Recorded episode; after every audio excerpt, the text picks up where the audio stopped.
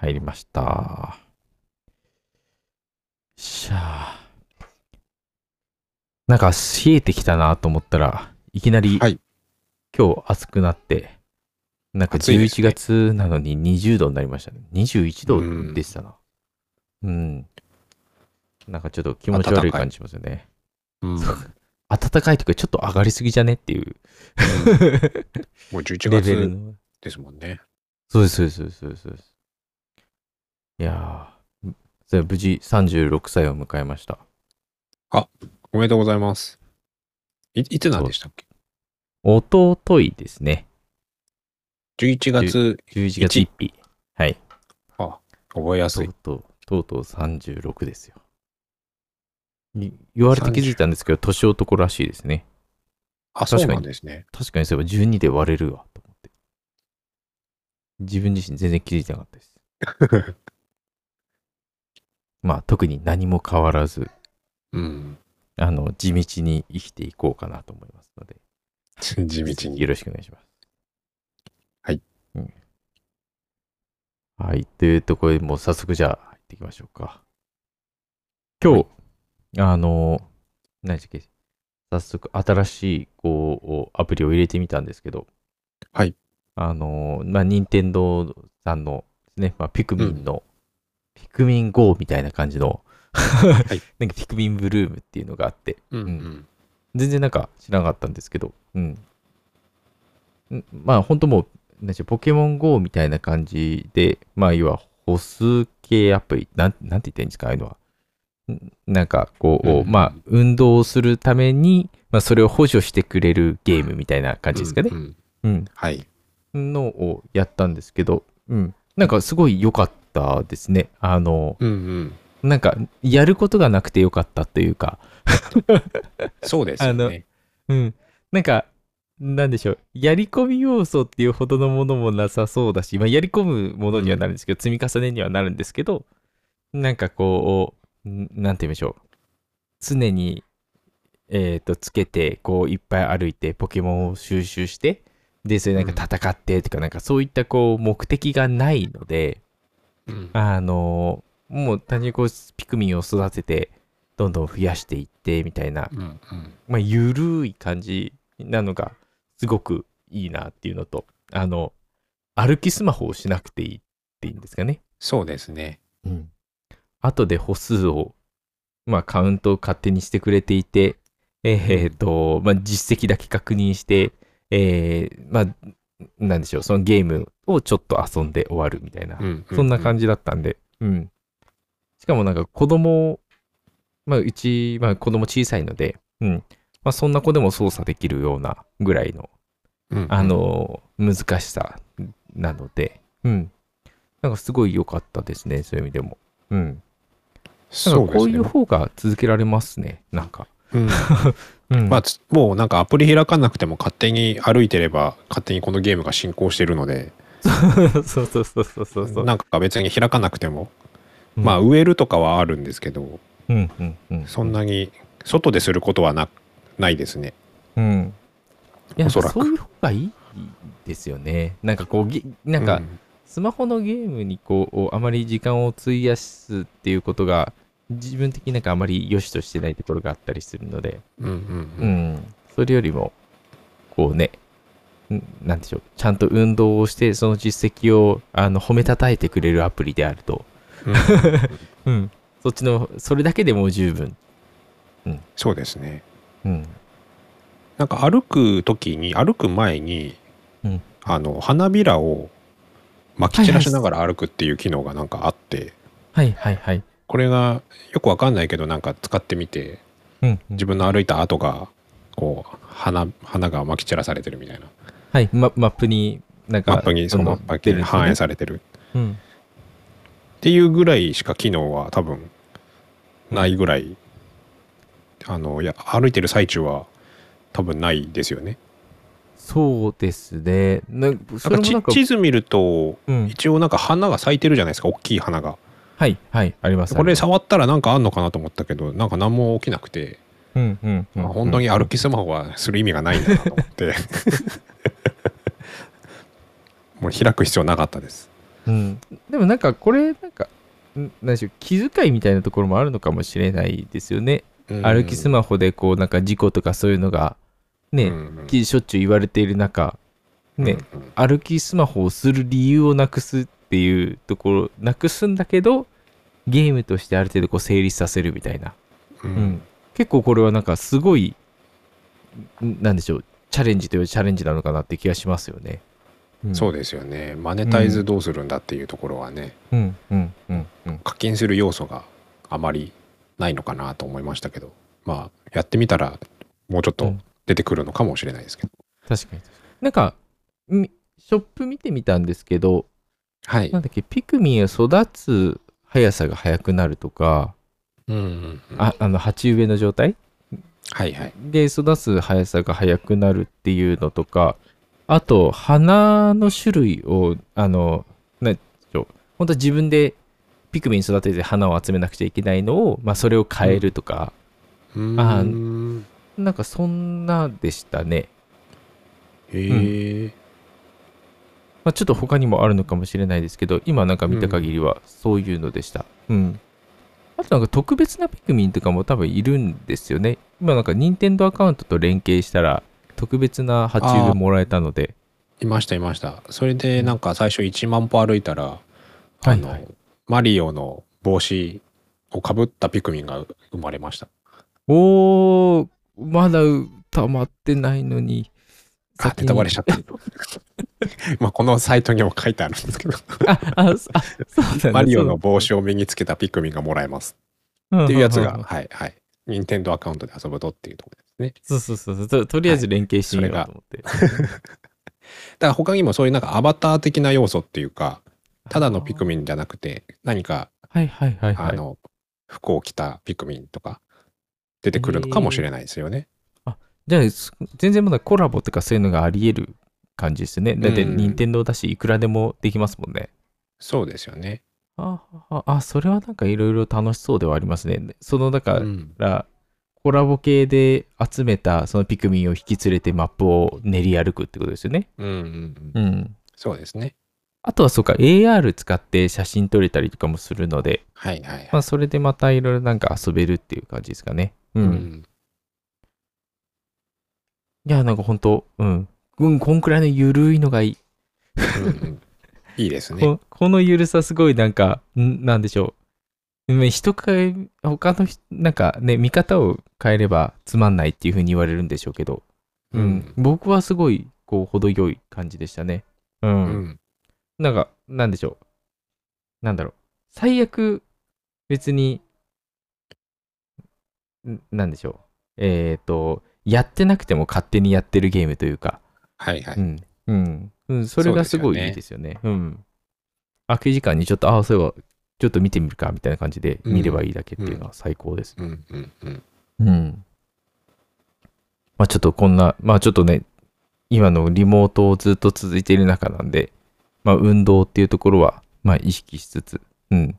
はい。ね、うん。こういったもので、なんか、やる気を出していけたらいいのかなといったところですね。はい。うん。やっぱこう、あれですよね、ポッドキャストやってると自然とこう、節目節目で何かまとめを作ろうとしますよね。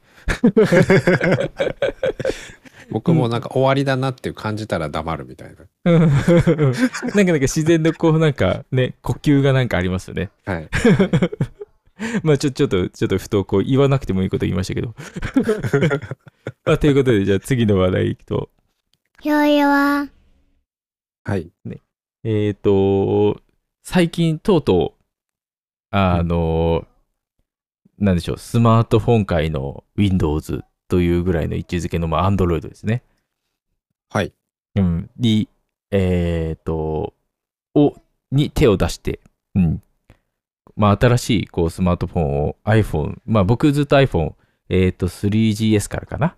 あの、うんうんうんずっと、えっ、と、iPhone X までずっとそうだったんですけど、まあ、ここうん3年ぐらいずっとスマートフォン買ってなくて、まあ、特になんか、欲しいものがなかったっていうのが、まあ、正確なところですかね。あの、いろんな機能とかついてきてるけど、なんかこう、ねそこにこう10万円とかこう出すのかみたいな。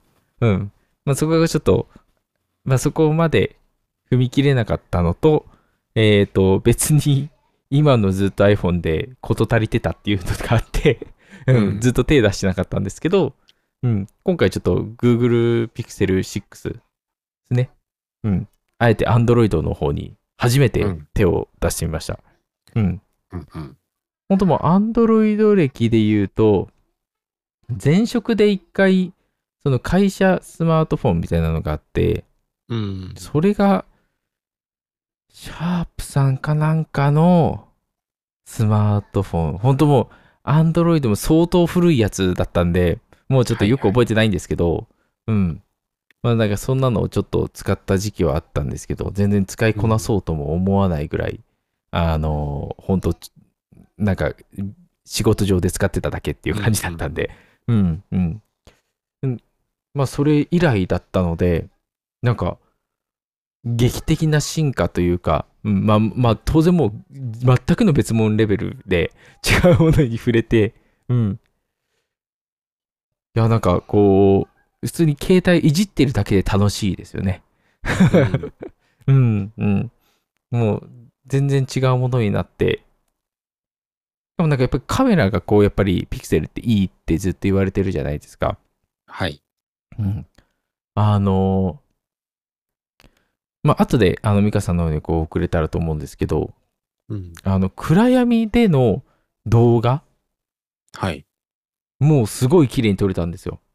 へえまあ具体的に言うと、まあ、あの、一昨日私のその誕生日だったので、そのまあ、あの、まあ、家族のみんなが、まあ、ハッピーバースデー歌ってくれながら、まあ、部屋を暗くして、うんろうそくにうん、で、えーまあ、ケーキにに刺さってるろうそくに火をつけて、あの、まあ、真っ暗な状態で、まあ、あの、ハッピーバースデー歌ってくれたんですけど、まあ、その状態でも、なんかノイズをあまり感じないうんぐらい、すごい綺麗に映るんですね。まあ、まあ、実際もちろんノイズは入ってますけど、あの、何でしょう、それにしても顔がこう、綺麗に見える。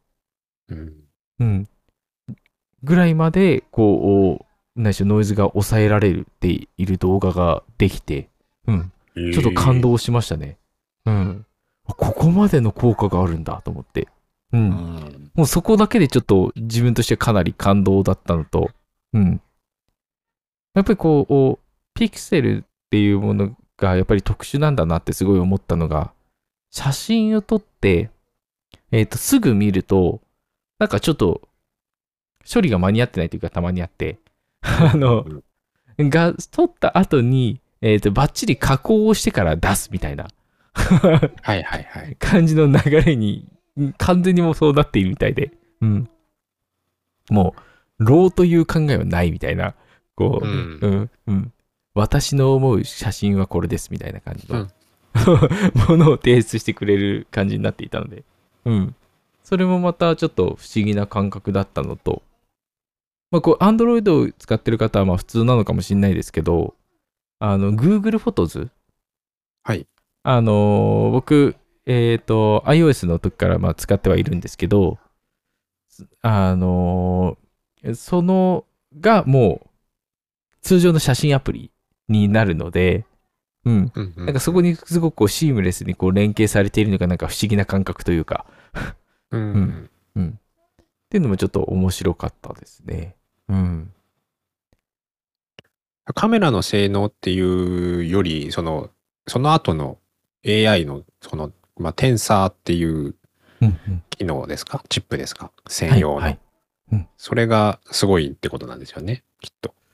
多分そうなんだと思いますね。うん。なんか本当いろいろと Pixel 6だけの機能ってなんかできてるじゃないですか。あの、テキストを、あ音声認識すごいちゃんとやってくれて、全部それテキストに起こしてくれるとか、はいはい。うんまあ、そこら辺もこう、まあ、まだ全然活用はできてないんですけど、うん。んなんですけど、まあ、そういったところも面白い機能としては、まあ、ありそうだし、実際に、あの、私とその奥さんの方で、そのやり取りをする中で、あの、何でしょう。私が、もうキーボードを打たず、全部、あの、喋るだけで送ったりとかしても、まあ、全然こう、普通にメッセージも送れるし、うん。あとなんかすごかったのが、あれですね、キーボードを簡単に切り替えられる。おうあの、要は、えっ、と、私は ATOC と、えっ、と、Google の音声入力を使ってるんですけど、その Google 音声入力もキーボードの一つとして入っているんですけど、まあ、それに切り替えて、えっ、と、ただ喋るだけで打てるうんっていう形になってるんですよ。うん。なんかそうもなんか簡単にキーボード自体を切り替えられるっていうのは面白いなって思いましたねう。んうん。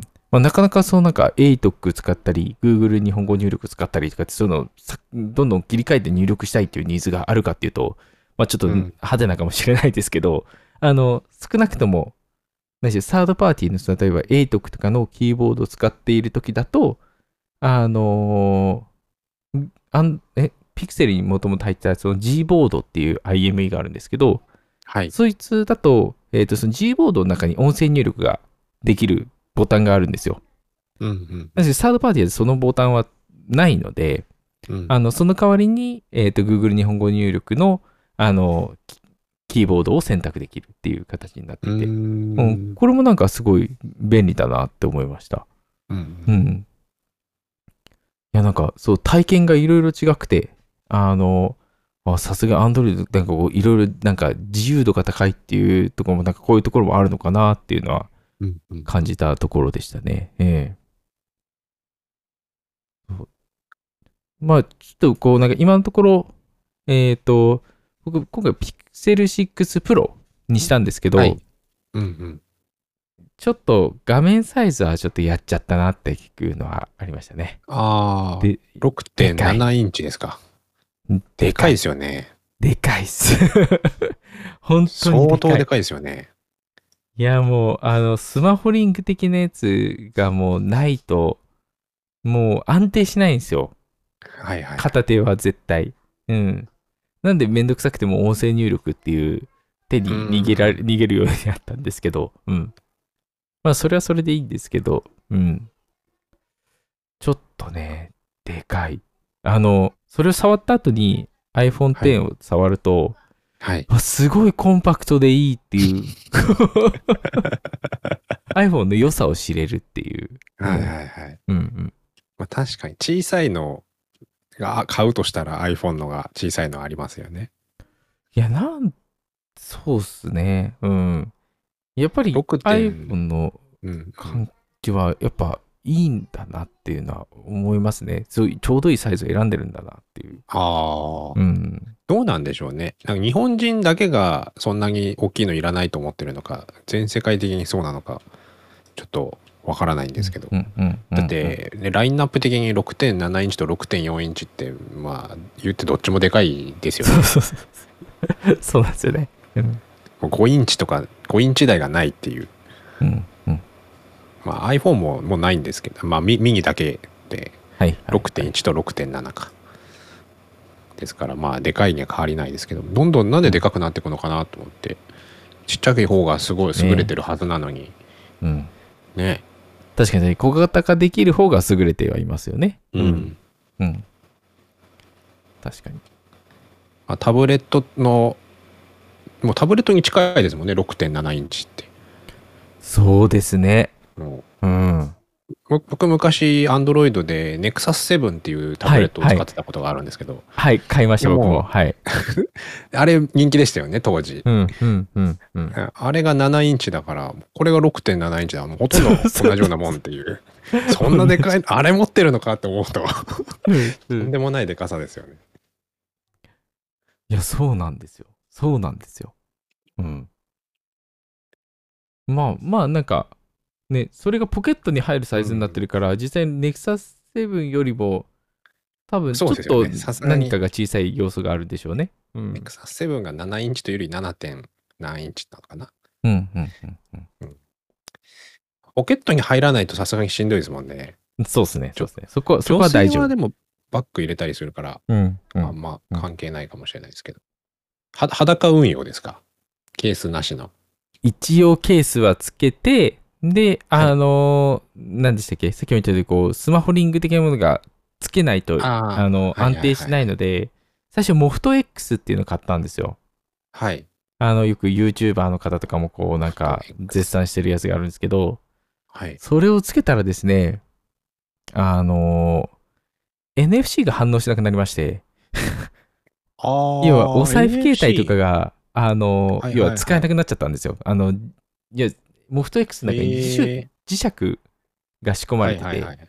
その磁石のせいで、あの、あれですね、えっ、と、僕のあの指キーの NFC で、あの、Google 認証しようと思ったら認識してくれないっていう 形になってしまって、まあ、しぶしぶタイプ C で挿したんですけど、あの、まあ、そんな状態になってしまったので、まあ、これからでまだ移行しないですけど、あの、何でしお財布携帯の方を移行していったときに、もうどうせ使えなくなるので、あの、あ、これは使えないと思って、今うんうんなんか、モモスティックっていうのにしましたね。うんうんううんん。それをちょっとあの、なんか、まあ、とにかく磁石が入っていないものっていうのをうん 選定して、うん。それをつけて今、やっております。いやー、まさかのつまずきでしたね、そこは。確かに NFC 使えないのか、みたいな。痛い。うん。うん痛い。地味に痛い。わざわざ会計するのにケース外すのかみたいな。そりにゃないでしょ、みたいな。そんな感じですね。うんうん。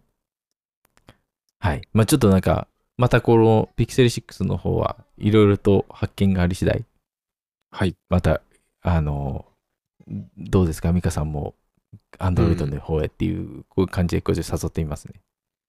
はい。ぜひ、待ってます。弱々。じゃあ次はもう次のまたガジェットですね。はい。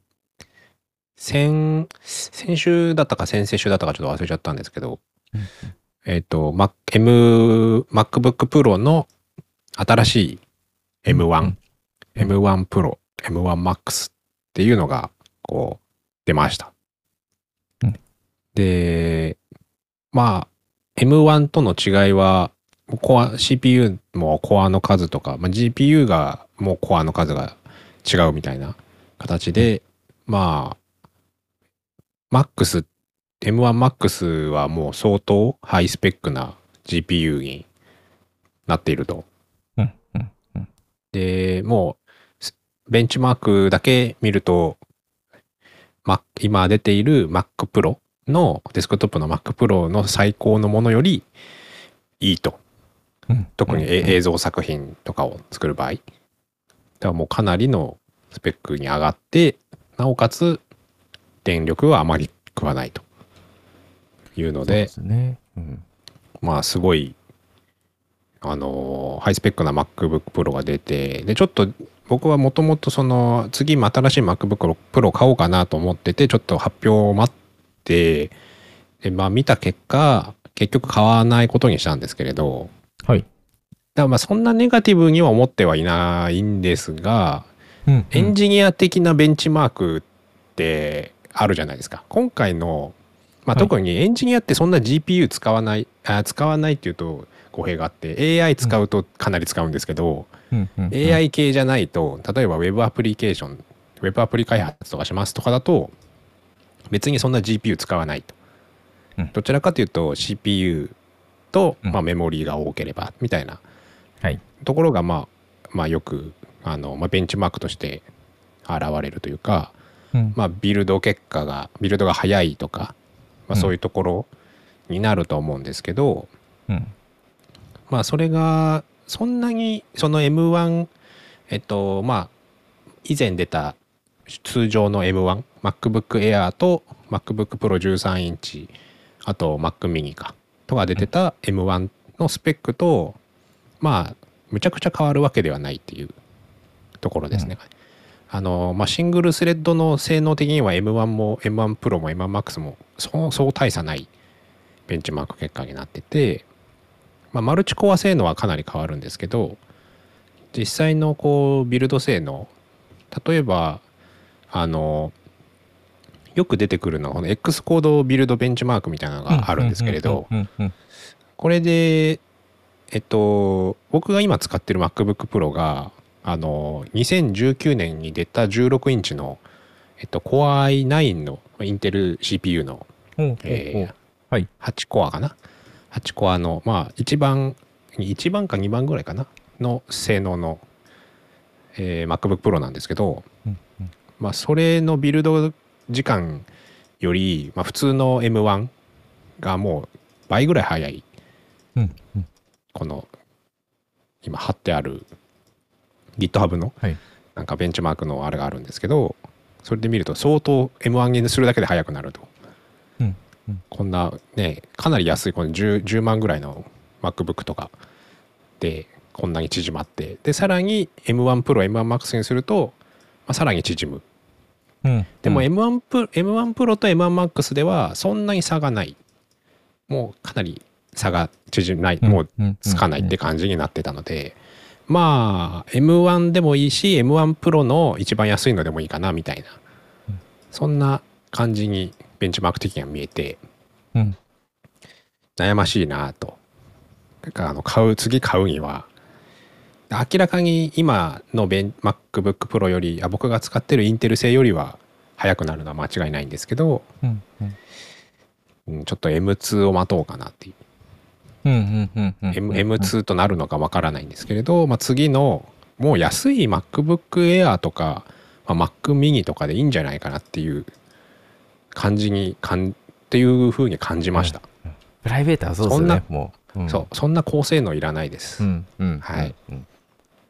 でまあで今の仕事に使うならまあでも M1 でもいいし M1 プロぐらいで十分かなっていう感じですかね。だから今の M1 って無印の M1 の方はメモリが16ギガまでうんうんうん。しかつしか積めないっていうのがまうん。あデメリットというか32積みたいって人は結構多い。うん感じではあるのでまあそこがネックではあるんですけどうん。はい。そこはまあ次に行きたいという感じで今回の今回はまあスルーしたというかはい。欲しい欲しいは欲しいですけどはい。プライベートではあまりあのむしろプライベートではもうほとんど使わないレベルに今なってるのでうんうんうんたまにちょっとプログラム書くときぐらいはい。でそれ以外はもう YouTube 見る機会としてなってるので iPad でもいいじゃんっていうぐらいなので。はい、ねううん。ん。確かになんかこうやっぱこういうのもあれなんですかね。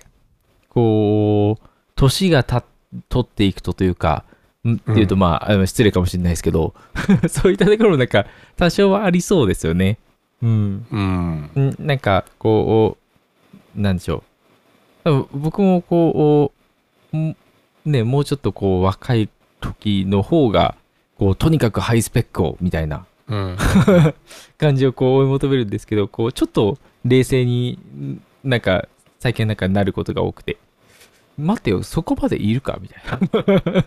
なんか現実的になりますよね。そうそうそうそうちゃんとコスパ見ますよねうんうん。20代の時は一番いい Mac Pro 買いたいみたいななんかそういう気持ちで毎回買ってましたけど。そうそういっちゃええやつっていう。そう。そうもうそれ以上世界に存在しないんだからそれしかないでしょみたいな。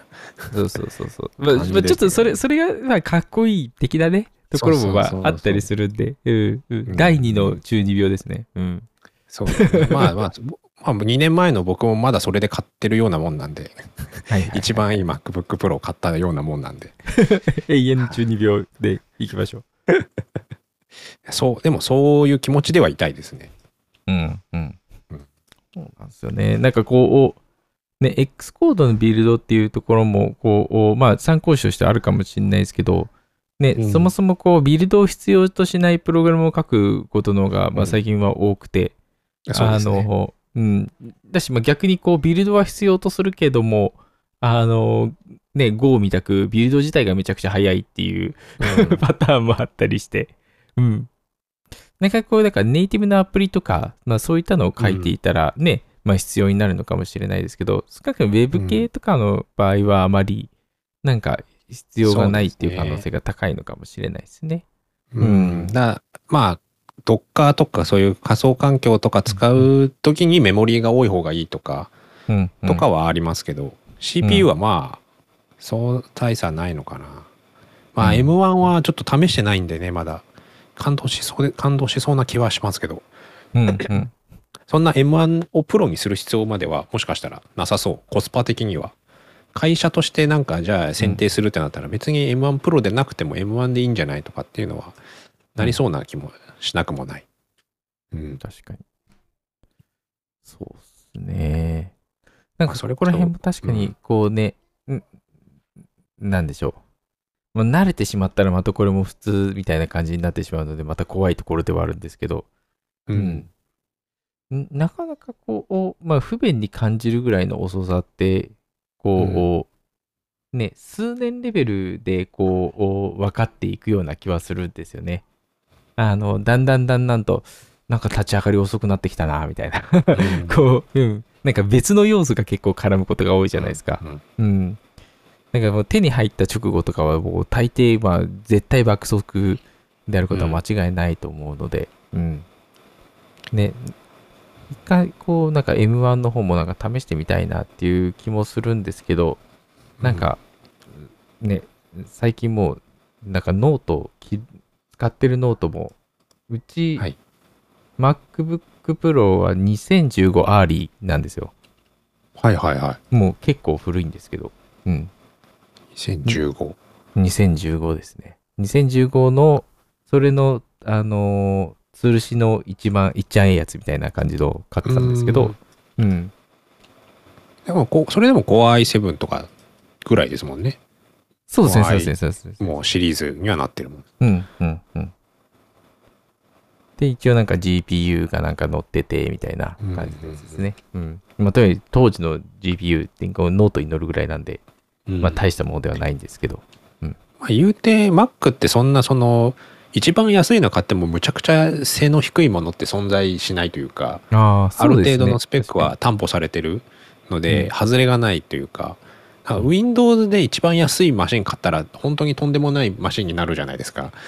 そう、そう、そうですね。えね、かといってなんか安くなくてもなんかたまにねあのーむちゃくちゃなパソコンがあったりするじゃないですか高い高いのに性能がセレロンみたいなうんとかなんか罠とかがあったりしてなそういうところはねこうまあ分かる人は分かるけど慎重に選ばないと外れを引くみたいなことになっちゃうのがそうですね。あれですけど。スペックでも読めない性能っていうのはちょっとね、あそう。の厳しいかもしれないですよね。う。うん。ん。でも単純に性能とコスパで見たら多分 Windows の方が安い、うん。まあ、M1 はちょっともう分からなくなってきましたけど、うん。Windows は普通にねインテル CPU で単純に比較したら Windows の方が安いと思うんで。特に Mac が必要ないということであれば Windows でも変わらないというかむしろそっちの方がいいっていう人も多いですからね。うん。まあ、もうそうですね。自分としてはもう仕事上で使うんだったらどっちでもいいかなっていううんうんうん 感じにすごくなってますね。プライベートで使ってるのは Ubuntu なんで、あれですけど、うんうんうん。ね、仕事上はとりあえずコミュニケーションがちゃんと取れれば、うんそうですね確かに。うん。あとはもう、あの、あんま気にしない。うんでもこれも多分変わっていったんでしょうね。うん。そうですね。昔は Mac じゃないと嫌だっていう感じだったんですけど。うん。うんいやーだから、なんか最近だからあれですよね、いろいろとこう、Mac 自体が別に衰退してるわけじゃないんですけど、うんあの、Windows がすごいこう良くなっていってる面もあったりとか、っていう、あの、なんでしょう、えー WSL みたいな、あの、はいね、実際にこう、Linux が乗ってくるっていうねうんことになって、ね、あの、Mac とのその差分みたいなところが消えてきているので、うんうん。なんかいろいろとこうシェアっていうところもまたなんかエンジニア内のシェアっていうのかな、っうんていうところもなんかまた変わってきてるようなうん気もしますね。うん。そうですね。うん。まあ、エンジニアが、個人個人が好きなのを選ばせてあげればいいんじゃないですかね。うん。うん。それがみんな幸せだと思います。そうですね。そうですね。本当にこう、うん。選んで。その時々にね、うんみんな性能変わる、コロコロ変わるんで、性能とかうんうんうん、ものが。うんうんわかる。ストレスなく動くマシンさえ提供されればよいと。そう。間違いないですね。うんうん。そうか、今回買わなかったんですね。なんか買うのかなと思ってた。ちょっと、あセーブしちゃいました。あのうんうんはい。また、な、何にお金を優先的に使うかっていうことを考えたときに、うんここの MacBook に20万使うものより違うものに使った方がいいという判断になりました。うんああ、確かに。今の僕に、はい、ダイレクトに響かない、この20万は。に、うんうんとなりましたうんうんうん。確かにそうですね。20万っていうことを考えるとそうですね。そう。うん 今のでいいじゃんってなりました。わかるわかる。であでも本当にそれ、さっきの iPhone の話と一緒ですよ。僕も、だからこう、あ iPhone にだからこう、十何万使うのかっていう、こう、うんあ、の、同じ iOS で、バージョンも合わせてるから、ほぼ何も買わないぞみたいな。そうそう。それがちょっと微妙だったんですよね。うん。うん。なので、せっかくなので、体験も全部変わるよう、ね、こう、Google Pixel に行こうっていうのは、そう、まさにそういった踏切でしたね。うんう。ん。いやー、ここからまあ、そうなんですよね。まあ、OS レベルだとね、もう、うん。今持ってるやつが勝手にその OS サポートしてくれるとね、体験できちゃうからな。難しいところですね。まあまあ、でも、でも、買い替え、こう、何回もしない方が、まあ、ね、あの、うん。んなんでしょう。ね、あの、ご家庭内からクレームは来ないですから。そうですね。うんうんうん。そう、そこも必要ですよ。うん。ありがとうございます。なんか最後、最後になんかこうね、すごい節約話みたいな感じになっちゃって。はい。じゃあ今回はこのぐらいにしてきますか。はい。はい。ではじゃあまた、えー来週も聞いてくれると嬉しいです。はい。よろしくお願いします。ありがとうございました。ありがとうございます。